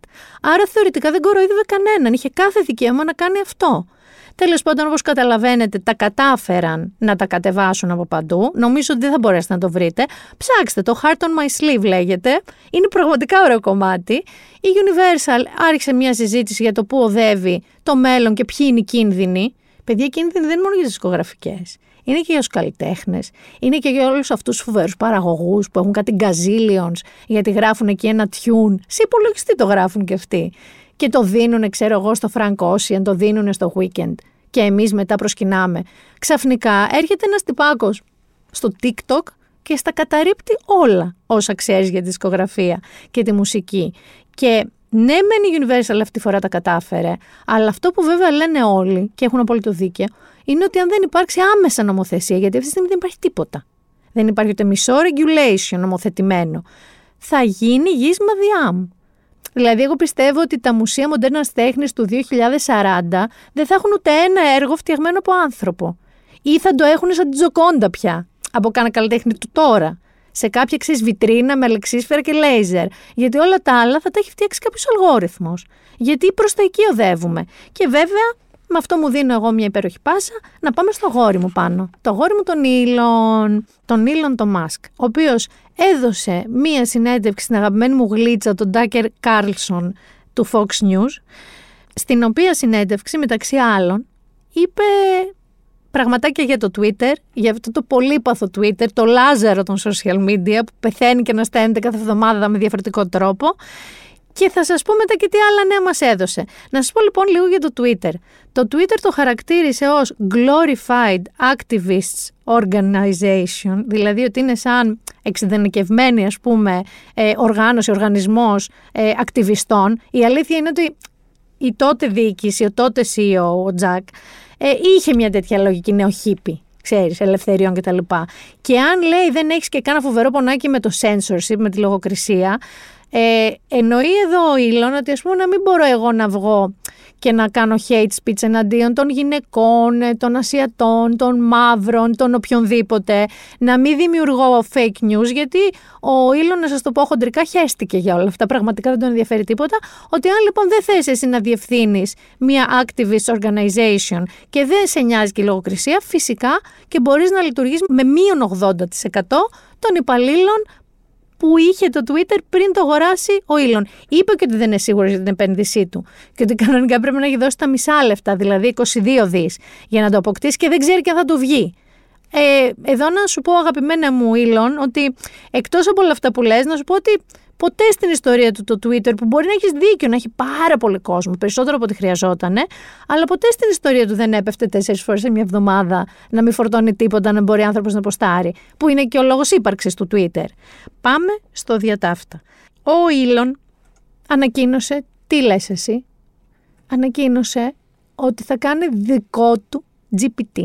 Δηλαδή, να σας θυμίσω ότι ο Elon ήταν στην αρχική εταιρεία OpenAI όταν έφτιαξαν το πρώτο chat GPT. Πώς έφυγε, είπε θέλω να είμαι αρχηγόπουλο, του είπε ο Σαμ Όλτμαν όχι δεν νομίζω μαζί θα είμαστε, είπε αυτός δεν είσαι στα καλά σου μόνο εγώ είμαι αρχηγός, του είπε ο Σαμ εκείνη η πόρτα και βγήκε. Εν τω μεταξύ γιγαντώθηκε το chat GPT όπως όλοι ξέρουμε. Έρχεται και της Google το BART και σου λέει εγώ θα μείνω απ' έξω εγώ θα μείνω τρίτος και καταϊδρωμένος που τους βοήθησα και να το φτιάξουνε. Όχι αγάπη μου, όχι, θα κάνω δικό μου.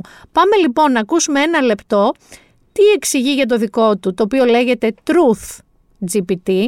Να σας θυμίσω ένα άλλο αγαπημένο μου αγόρι, τον Donald, με το Truth Social, που αφού τον απέκλεισαν από τα social media έκανε δικό του social medium, το οποίο το είπε Truth Social και έχουμε τώρα το δικό μας αγόρι που έκανε δικό του GPT, το Truth GPT. In his own words, ο Elon Musk.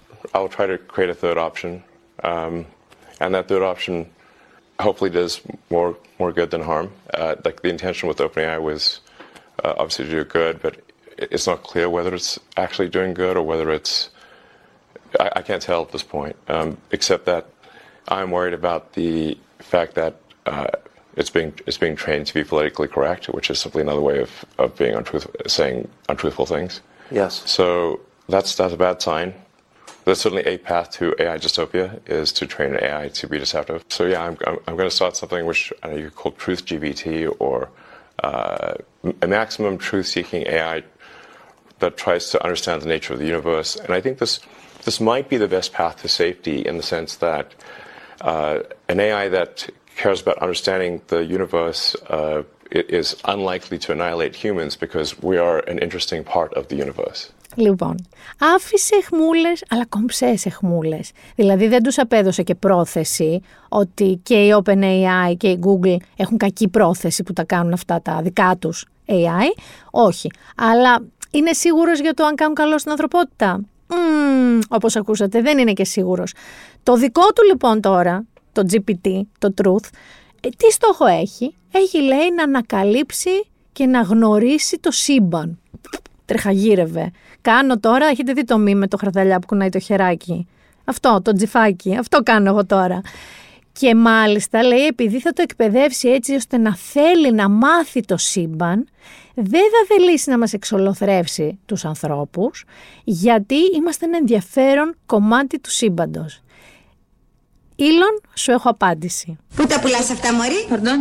Πού τα πουλάς αυτά, Μωρή; Πού τα πουλάς αυτά, Μωρή; Μωρή Ήλον. Αλήθεια τώρα. Δηλαδή, πραγματικά ο κόσμος καίγεται. Μιλάμε ότι θα καταστραφεί το κορδελιό, θα καεί, θα χαθούν δουλειές, θα αλλάξουν δουλειές, θα ξεφύγει από τον έλεγχο, ήδη ξεφεύγει από τον έλεγχο. Και εσύ θα φτιάξεις ένα το Truth GPT, το οποίο «Ω, θα είναι και θα θέλει να ανακαλύψει τον κόσμο και θα είναι πολύ γλυκό και καλό και δεν θα μας κάνει ποτέ κακό. Πού τα πουλάς; Εντάξει, διαβάζουμε λίγο τι γίνεται με το artificial intelligence. Δεν ήρθες και μας το πρότεινες, ξέρεις, από τα ουράνια. Και ξέρεις ποιος άλλος ξετσουτσούρωσε. Γιατί σου λέει ότι εγώ θα μείνω στην απ' έξω. Ο Μάρκ. Βέβαια, βέβαια. Ο Μάρκο Ζούκερμπεργκ. Ο οποίος ε, θυμάστε ότι μας είχε ζαλίσει κανονικά το 21 και το 22 με το Metaverse. Εδώ πήγε και άλλαξε και την εταιρεία του και την είπε Meta με το Metaverse. Ήταν σίγουρος ότι είναι το μέλλον. Ήταν σίγουρος ότι, ας πούμε, τώρα που μιλάμε εμείς, θα ζούμε όλοι μέσα στο Metaverse. Εκεί θα βλέπουμε σειρές, εκεί θα πρωτοπροβάλλονται ταινίες, τους Σκορσέζ, ας πούμε, καινούρια. Εκεί θα βλέπουμε αγώνες, θα τραγουδάει του Αλίπα εκεί. Εκεί θα ζούμε, ρε παιδί μου. Θα ψωνίζουμε εκεί τσάντε ερμέ, όχι στην πραγματική ζωή, καλά, αυτό είναι το μόνο σίγουρο, αλλά εκεί θα ζούμε θέλω να σας πω ότι τα παράτησε όλα αυτά. Απέλησε και το 80% των υπαλλήλων που ήταν σε αυτό το ρημάδι το Metaverse. Θέλω να σας πω ότι πιστεύω ότι σε αυτό το περίφημο το Decentraland, που ήταν μία από τις πλατφόρμες που ήταν το Metaverse, Πώς είναι ρε παιδί μου στα western που περνάνε στις εγκαταλελειμμένες πόλεις κάτι στάχια σε, σε κύκλους, σε μπάλες και φυσάει ο αέρας και ακούγεται αυτό;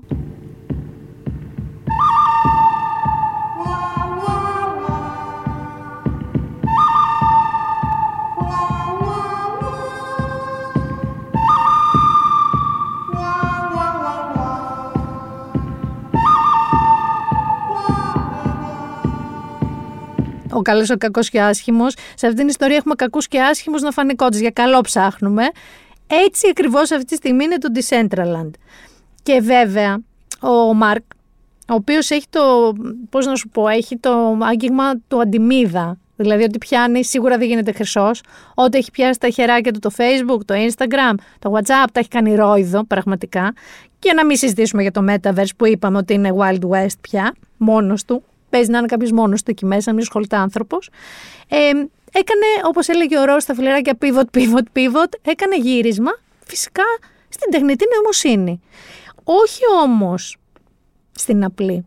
Γιατί εδώ θέλω να σας πω ότι λίγο νιώθω για την τεχνητή νοημοσύνη, ενώ με ενθουσιάζει ιδέα, την έχεις ακούσει την παροιμία που λέει έκανε μίγα κόλλο. Αυτή. Έτσι νιώθω πια για το AI. Δηλαδή, πασχίζω, πραγματικά ξοδεύω χρόνο, ξοδεύω ώρες από τη ζωή μου, από τον ύπνο μου, να μελετήσω ένα εργαλείο που μου φαίνεται ενδιαφέρον και θα μπορούσε να με βοηθήσει. Και πραγματικά μέσα στο πρώτο 24ωρο που λέω το έχω, έχουν βγει 7 νέα μοντέλα αυτού του εργαλείου ή έχει ακυρωθεί τελείως. Έχουν βγει δύο επιπλέον εξελίξεις του AI, που αυτό που έμαθα εγώ δεν είναι καν συμβατό, είναι χαχά, σαν άλλο ντόκο, ας πούμε. Ε, και κάπως έχω κουραστεί με αυτή την ιστορία. Το επόμενο λοιπόν βήμα που ο Μάρκ κάνει pivot, pivot, pivot δεν λέγεται απλά AI. Λέγεται AGI. Και αυτό είναι από τις λέξεις Artificial General Intelligence. Θα μου πεις ποια είναι η διαφορά από το AI. Λοιπόν, αυτό είναι πολύ ανοιχτό. Αυτό είναι τώρα μία μορφή τεχνητής νοημοσύνης που αυτοπρογραμματίζεται μόνη της, αυτοβελτιώνεται σαν αυτά τα βιβλία, το δώρο και τα λοιπά, αυτό βελτιώνεται. Αυτό εξελίσσεται, σου λέει δεν είμαι αρκετά καλό μοντέλο, γιατί μπορεί ο Πάνος και μήνα να παρέμβουν, να μου κάνουν κάτι. Α, α, α, θα γίνω λίγο καλύτερο να μην μπορούν να παρέμβουν. Λοιπόν, και ποια πιστεύεις εσύ ότι είναι, ρε παιδί μου, τα πλάνα του AGI για την ανθρωπότητα, τα έχει πει ο Μαυρογιαλούρος. Θα σας εξαφανίσουμε. Δηλαδή, γελάμε γιατί λέγαμε το 2000, το 2023 θα πετάνε τα αυτοκίνητα. Αλλά γνήσια πιστεύω ότι στην επόμενη παιδιά δεκαετία θα ζούμε περίπου σε τέτοια φάση.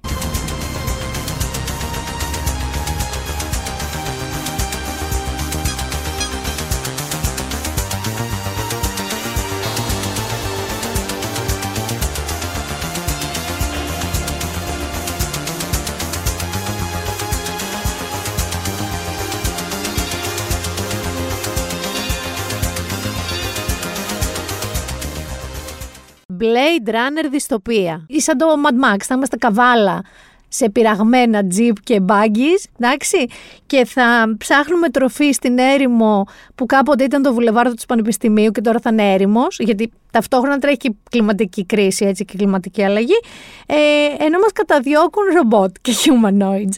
Και πραγματικά, αν δεν γίνει αυτό που συνυπέγραψαν, και ο Ήλον βέβαια το συνυπέγραψε, εκείνη την επιστολή που λέγαμε, να σταματήσει η εκπαίδευση αλγόριθμων artificial intelligence πέραν του σταδίου 5, γιατί το AGI είναι κάτι, ένα τελείως άλλο πράγμα, δεν θα έχουμε καλά ξεμπερδέματα πάνω, εγώ στο λέω αυτό. Αλήθεια, θα βρεθούμε να σκοτωνόμαστε στην Πανεπιστημίου που κάποτε είχε πλατάνια για να φάμε ένα σκουλίκι μεταξύ μας. Εκεί θα πάμε. Πριν όμως πάμε εκεί, παιδιά, μήπως να διασκεδάσουμε λίγο τη ζωή μας, μήπως να πάμε λίγο σε entertainment.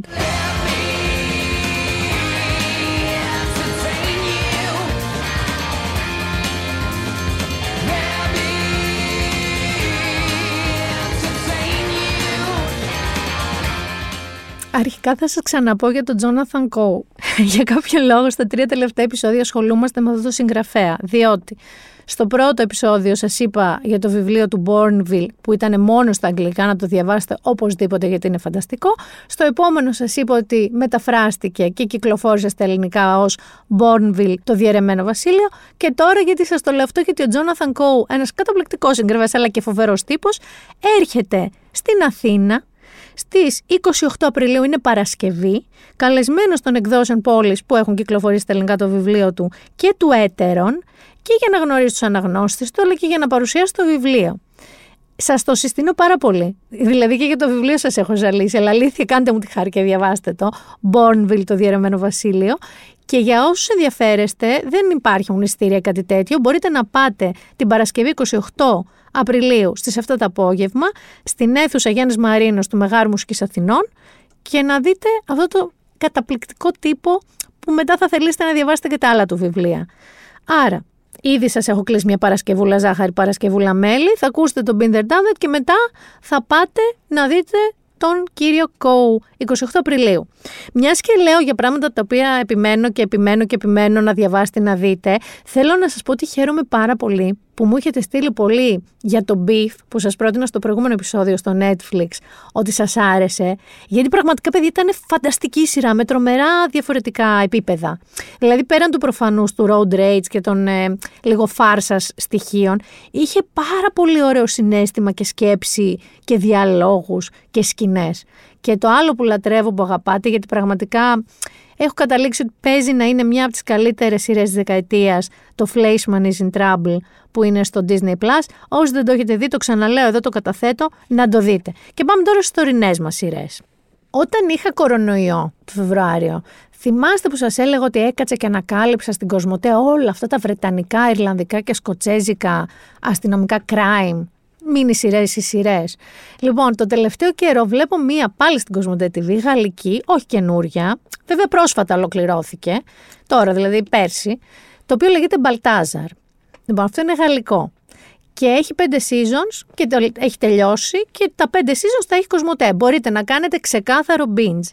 Ο Μπαλτάζαρ, λοιπόν, ο Ραφαέλ Μπαλταζάρ, είναι ένας Κάτσε τώρα να τον περιγράψω σωστά. Αυτός είναι ιατροδικαστής. Και είναι και διάνοια, είναι φανταστικός ιατροδικαστής. Ωραία. Είναι και πάρα πολύ οργόμενος και πάρα πολύ James Bond. Δηλαδή είναι και ωραντημένο, οδηγεί και ωραία αυτοκίνητα, είναι και λίγο κατεστραμμένος προφανώς. Εννοείται ότι είναι κατεστραμμένος. Σε όλα αυτά είναι κάποιος κατεστραμμένος.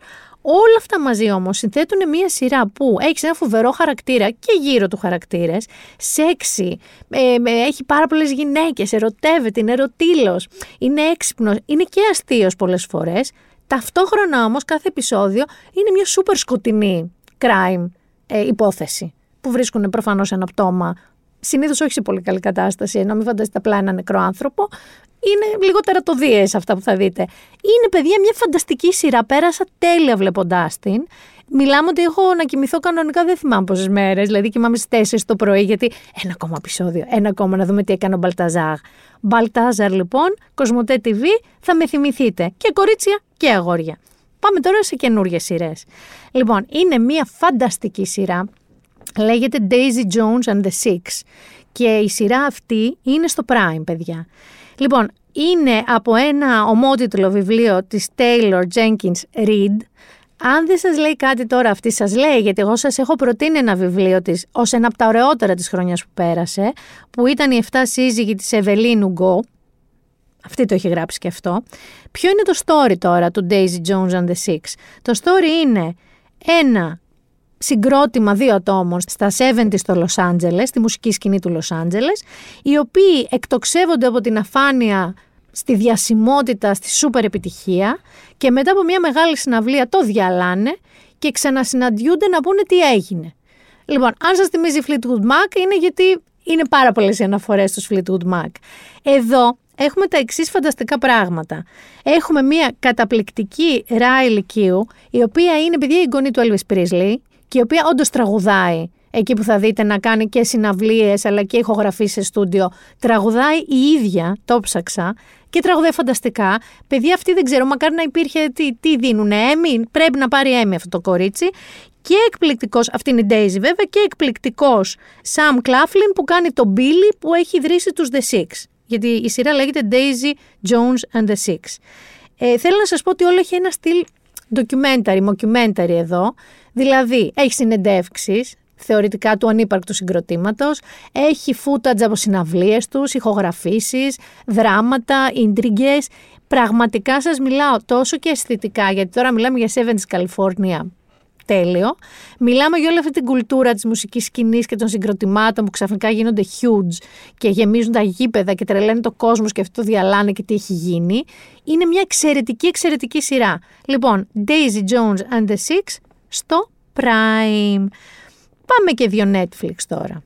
Το ένα Netflix λοιπόν λέγεται Florida Man. Το Florida Man για κάποιους από εσάς, αν θυμάστε, ήταν ένα meme που ξεκίνησε νομίζω ξέρω 13, 14, 2013-2014 παγκοσμίως. Επειδή λοιπόν ε, στη Φλόριδα είναι εύκολο οι δημοσιογράφοι αλλά και οποιοδήποτε να μάθει για κουλές συλλήψεις, για κουλούς λόγους. Υπήρχε λοιπόν μια σειρά από μήνες που έλεγε Florida Man, the one who got arrested, γιατί ξέρω εγώ ε, πέταξε τον κροκόδιλο που φιλοξενούσε στην πισίνα του στο γείτονά του. Και είχε ακραία περιστατικά με τον τίτλο Florida Man. Αυτό λοιπόν δεν είναι κάτι τέτοιο. Αυτό καταρχάς είναι από το δημιουργό, τον Donald Todd, του This Is Us, του Ugly Betty και διαφόρων άλλων έτσι, σειρών που ξέρουμε και αγαπάμε. Και η υπόθεσή του έχει ως εξής.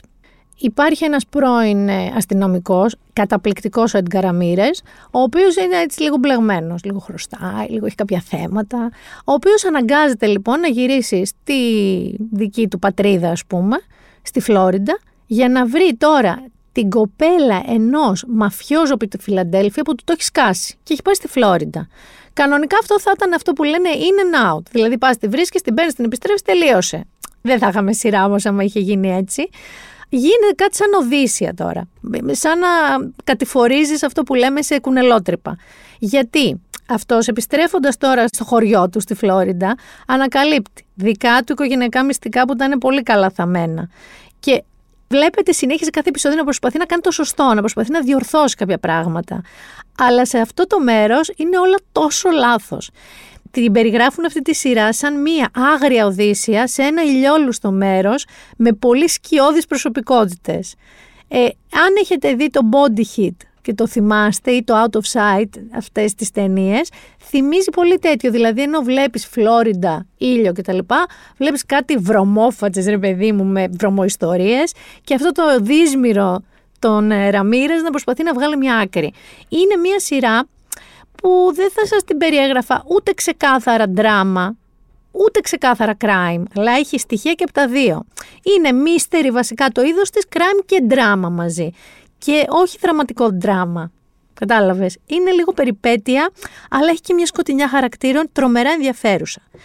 Και η τελευταία σειρά που θα σας προτείνω για αυτό το Σαββατοκυριακό, άκου τώρα το story και θέλω να μου πεις ποια λέω. Λοιπόν, είναι ένας πετυχημένος τώρα οικογενειάρχης, με τα λεφτά του, με το κύρος του, ένας καταπληκτικός κύριος, ο οποίος ερωτεύεται και μπλέκει με την κοπέλα του γιού του, την κοπέλα που θα παντρευτεί ο γιος του. Ενδίδει και αυτός και αυτή και γίνεται, όπως καταλαβαίνεις, μαλλιοκούβαρο η κατάσταση. Τι σου προτείνω να δεις. Ναι, κανονικά θα σου βάλω μια, μια αρβανιτάκι να ακούγεται. Όχι. Μπορεί να σου έχει θυμίσει και τον Damage, αν θυμάσαι, με τον Jeremy Irons και τη Juliette Binoche, που αυτός είναι και βουλευτής, Βρετανός βουλευτής. Λοιπόν, αυτό είναι το storyline. Και είναι όντως τώρα η ίδια ιστορία με αυτή με τον Jeremy Irons, δηλαδή στηρίζεται στο βιβλίο της ίδιας γυναίκας, της Josephine Hart, που το είχε γράψει και το είχε διασκευάσει και για τον Damage τότε, με Jeremy Irons και Juliette Binoche, αλλά το δικό μας τώρα είναι σειρά, είναι στο Netflix, λέγεται Obsession και όντως αυτός είναι πολιτικός, όντως είναι πετυχημένος, όντως είναι οικογενειάρχης, όντως τα φτιάχνει με την Άννα, Άννα λέγεται και στη σειρά όπως και η Juliette Binoche και αυτή τους θέλει και τους δύο. Αυτός θέλει να τα παρατήσει όλα να είναι μόνο με αυτή, αλλά αυτή λέει: Όπα, όπα, όπα, δεν μπορώ τα σκάνδελα. Θα είμαι μαζί σου, αλλά θα παντρευτώ και το γιο σου για να ξέρεις, για μουσι όλη αυτή τη ιστορία. Και μάντεψε όταν θες να κάνεις κάτι τόσο κρυφό και τόσο βρώμικο, αν μένει κρυφό αυτό το τόσο βρώμικο. Δεν μένει κρυφό. Λοιπόν, είναι μία σειρά που ενώ πατάει στο ίδιο βιβλίο με τον Damage, δεν το ακολουθεί τόσο πιστά όσο το Damage. Και είναι πάρα πολύ ενδιαφέρουσα σειρά. Αυτό το Σαββατοκύριακο που μιλάμε είναι στο νούμερο 1 των trending σειρών του Netflix. Λέγεται Obsession και αξίζει την προσοχή σας. Γιατί; Γιατί η κατηγορία είναι erotic drama. Αυτό. Αναστασία. Λοιπόν, πάμε στα βιβλία. Πάμε και στα βιβλία. Αν και σας έχω πει διάφορα που αν δεν τα έχετε διαβάσει, όπως ας πούμε, δεν ξέρω, σας είπα ξανά για Jonathan Coe και Bourneville και αυτή τη φορά. Λοιπόν, όχι, έχω και καινούρια. Το ένα που μου έχει έτσι κάνει τρομερό κλικ ξεκινώντας να το διαβάζω, είναι τις εκδόσεις Διόπτρα και λέγεται Οι δολοφόνοι δεν παίρνουν σύνταξη. Είναι της Gu Beiyong Mo. Ε, είναι προτινόμενο από τους New York Times, είναι νοτιοκορεάτης αυτή. Θα σας διαβάζω την υπόθεση γιατί έχει τρομερό ενδιαφέρον. Στα 65 της η Δαγκάνα, έτσι λέγεται στην ελληνική μετάφραση, με ρωτήστε, έχει αρχίσει να ρίχνει ρυθμούς. Ζει ήσυχα σε ένα μικρό διαμέρισμα με μόνη συντροφιά την ηλικιωμένη σκυλίτσα της, που κάποτε έσωσε η ίδια από το δρόμο και τη φωνάζει ψοφίμη. Άρα, έχουμε σε ένα μικρό γελάι. Σε ένα μικρό διαμέρισμα τη Δαγκάνα που ζει με το ψοφίμι. Αυτό που περιμένει κανείς από ανθρώπους ηλικίας της, δηλαδή 65, είναι να συνταξιοδοτηθούν και να ζήσουν ήσυχα το υπόλοιπο της ζωής τους. Η δαγκάνα όμως δεν είναι σαν όλους τους άλλους. Καταρχάς λέγεται δαγκάνα. Λοιπόν, είναι μία φώνησα. Τις τελευταίες τέσσερις δεκαετίες έχει βγάλει από τη μέση προδότες, επιχειρηματικούς εχθρούς, άπιστους συζύγους. Όλους μου ανελέει την αποτελεσματικότητα. Είναι assassin, παιδί μου, είναι πληρωμένη ή δολοφόνος. Τώρα όμως ένας τραυματισμός την οδηγεί σε μια προσδόκητη σύνδεση με ένα γιατρό και την οικογένειά του. Αλλά τα συναισθήματα για μια επαγγελματία δολοφόνο είναι επικίνδυνη συνθήκη. Όταν ο κόσμος της αναταράσσεται, η Δαγκάνα καταλαβαίνει ότι αυτό το κεφάλαιο της καριέρας της μπορεί να αποτελεί κάλλιστα το δικό της αιματηρό τέλος.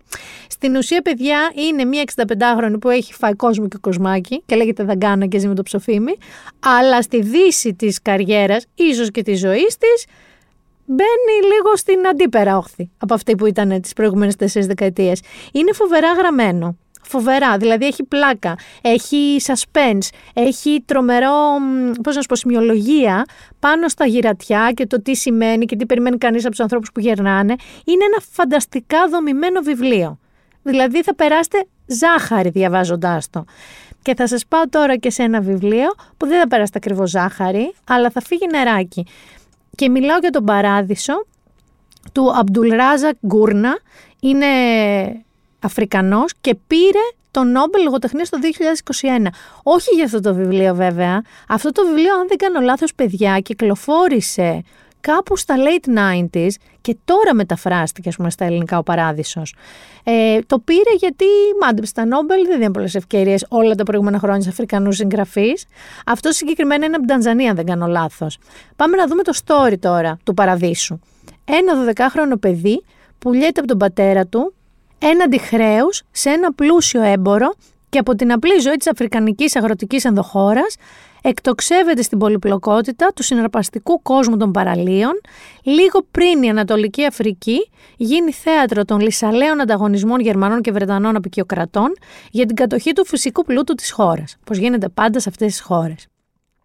Σε αυτόν τον κόσμο όπου συνυπάρχουν σε μια ευαίσθητη κοινωνική ισορροπία μουσουλμάνοι και ανημιστές μαύροι Αφρικανοί, χριστιανοί ιεραπόστολοι, Ινδοί μέτικοι και οι πρώτοι άπλιστοι Ευρωπαίοι άπικοι, ο νερός πρωταγωνιστής μας, ο Ιουσούφ, θα γνωρίσει και σκληρότητα και καλοσύνη και βία και θάνατο και φιλία αλλά και τους πρώτους του έρωτες και δίψα ο ίδιος για κέρδος και τυχοδιοκτική τόλμη των πλανόδιων εμπόρων της εποχής, ακολουθώντας τον αφέντη και το καραβάνι του στις πιο απάτητες ορεινές περιοχές, στους οικισμούς των αγρίων και στα πολύβουα λιμάνια της Ανατολικής Αφρικής, ο Ιουσούφ θα περιηγηθεί σε μια χώρα που μαστίζεται από το δουλεμπόριο, τους φιλετικούς πολέμους, τις δυσιδαιμονίες και τις ασθένειες, αλλά σε όλα αυτά υπάρχει φόντο η ομορφιά της φύσης που είναι σαν εδέμ, ρε παιδί μου. Οπότε έχουμε από τη μια μεριά την ενηλικίωση του Ιουσούφ και το πώς εξελίσσεται η συγκεκριμένη περιοχή του πλανήτη με το φυσικό πλούτο και μαζί έχεις και μια έτσι λυρική αφήγηση. Δηλαδή τι εννοώ; Εγώ κόλλησα πάρα πολύ πραγματικά με τα σημεία που περιέγραφε τη φύση της Ανατολικής Αφρικής. Τα παράλια, δηλαδή μέσω του Ιουσούφ που ακολουθεί το νέο αφεντικό του που τον πούλησε ο πατέρας του και ξέρεις, ζεις και την πλευρά του 12χρονου με το πώς βλέπει τη χώρα του, τα διάφορα σημεία της και τα διάφορα στάδια της δικής του ενηλικίωσης, παιδιά, είναι, ο τρόπος που περιγράφει τη φύση είναι κάτι μαγικό. Δηλαδή, θα το διαβάσετε τρομερά ευχάριστα και θα σας προβληματίσει και πάρα πολύ και αν είστε σαν εμένα θα γκουγκλάρετε πάρα πολύ την ιστορία της περιοχής που δεν έχετε ιδέα τι έχει συμβεί εκεί. Εγώ τη μισή μου μέρα την πέρασα μετά στο Google, Wikipedia κτλ. να μάθω για όλες αυτές τις εξελίξεις που διάβαζα στο βιβλίο.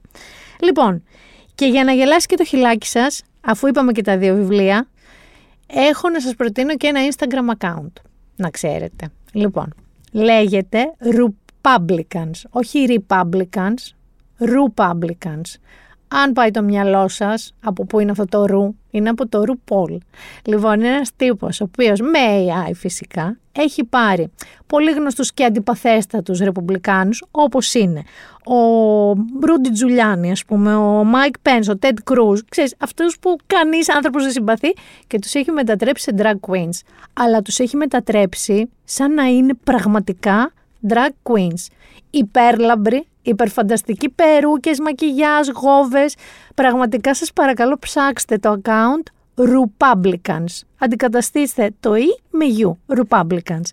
Αυτό ήταν το σημερινό παιδιά επεισόδιο. Συγχωρήστε μια ήπια βραχνάδα, κάτι με τριγυρίζει, αλλά κατάφερα να βγει το επεισόδιο.